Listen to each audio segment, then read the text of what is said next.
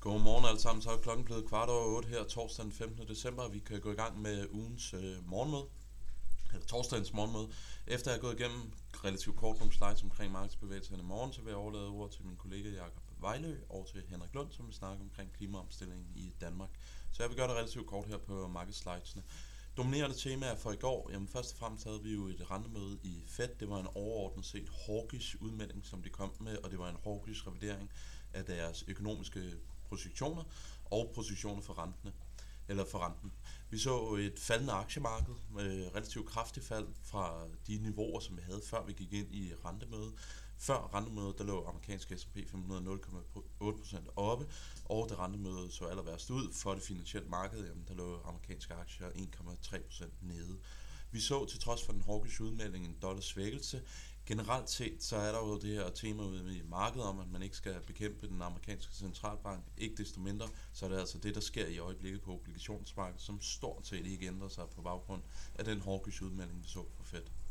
Så hvad var det Fed sagde i går? Først og fremmest så kom de til at fastholde de her relativt høje renter, indtil at der begynder at komme noget slag ind i arbejdsmarkedet. Fokus går altså fra at få de isolerede inflationstal ned, til at det nu begynder at få noget slag ind i arbejdsmarkedet. Det betyder i vores øjne, at vi kommer til at se højere renter i relativt lang tid op igennem 2023. Powell han var relativt klar i spyttet om, at der ikke kommer nogen rentecuts i 2023. Det er i hvert fald ikke det, der ligger i deres forventninger. Så anerkendte han også, at der er mere og mere evidens for, at inflationen er på vej ned, men igen, det er arbejdsmarkedet, hvor du begynder, eller du bliver, har behov for at få noget slag ind, før de kan begynde at tage det lidt mere stille og roligt med de her pengepolitiske stramninger. De opdaterede deres BNP-forecast for 2023, den var stadigvæk et plus, men på 0,1. Det er stort set så tæt, som vi får en fed indikation på, at en recession er på vej. 0,1, det kan jo altså dække over et par negative kvartaler i USA, og dermed en recession. Så var han også ude at sige, at faren med for tidlig lempelse, den er stor, og det, man skal altså gøre alt, man kan for at undgå de fejltagelser, der blev lavet op i 70'erne og starten af 80'erne, med at man kommer til at lempe pengepolitikken for hurtigt, og derved ikke rigtig få dræbt det her inflationsspøgelse. Hopper vi til slide nummer 4, jamen, der viser markedsprisningen af Fed sammenholdt med de øh, projektioner, som Fed laver en gang i kvartalet, og som man kan se øh, aller yderst til højre, så ligger markedet og priser Fed for ultimo 2033 med en Fed Funds Rate på 4,38. Ser du, hvad Fed er ude at sige, jamen så siger de, at Fed Funds Rate den kommer til at være 5,13. Så vi snakker altså om næsten 1 procentpoints forskel i forventning til, hvad Fed Funds Rate er ultimo 2023, og det er altså en forskel, der er til at tage at føle på. Samme store, store forskel, jamen det ligger der altså også for 2024, hvor Fed siger, at vi skal have en Fed Funds Rate på 4,13, markedet ligger priser 3,16. Så igen en meget stor divergens på, hvad Fed er ude at sige, og hvad markedet ligger priser. Ser vi på markederne i går, jamen, så var det kendetegnet ved en defensiv rotation, altså en frygt for, at vi skal se en yderligere vækstnedgang. Det kan muligvis holde op på, at Fed kommunikerer, at de vil holde renterne høje i længere tid, så vil så underperformance til cykliske aktier relativt til defensive aktier. Interessant nok så vi ikke en helt stor bevægelse på value versus growth, men det hænger nok også sammen med, at vi ikke så de helt store bevægelser i rentespacet. Low volt faktoren, det var den, der klarede det bedst i går.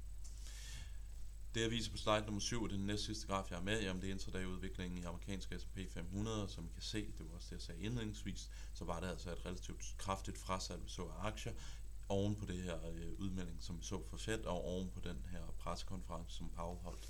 Når det er sagt, jamen, så fik vi, kom vi lidt op fra bundniveauerne, og amerikanske S&P ender altså kun 0,6% ned for dagen. Det jeg har på den sidste slide, det er prisningen af Fed, og som I kan se, og det er jo opgjort for 2023, 2022 og 2024. Som man kan se, så skete der stort set ingenting, til trods for det her hawkish Fed udmelding, som vi så i går. Så det er interessant nok, at Fed ligesom mister lidt af deres evne til at styre de pengepolitiske, eller prisningen af den pengepolitiske rente for USA.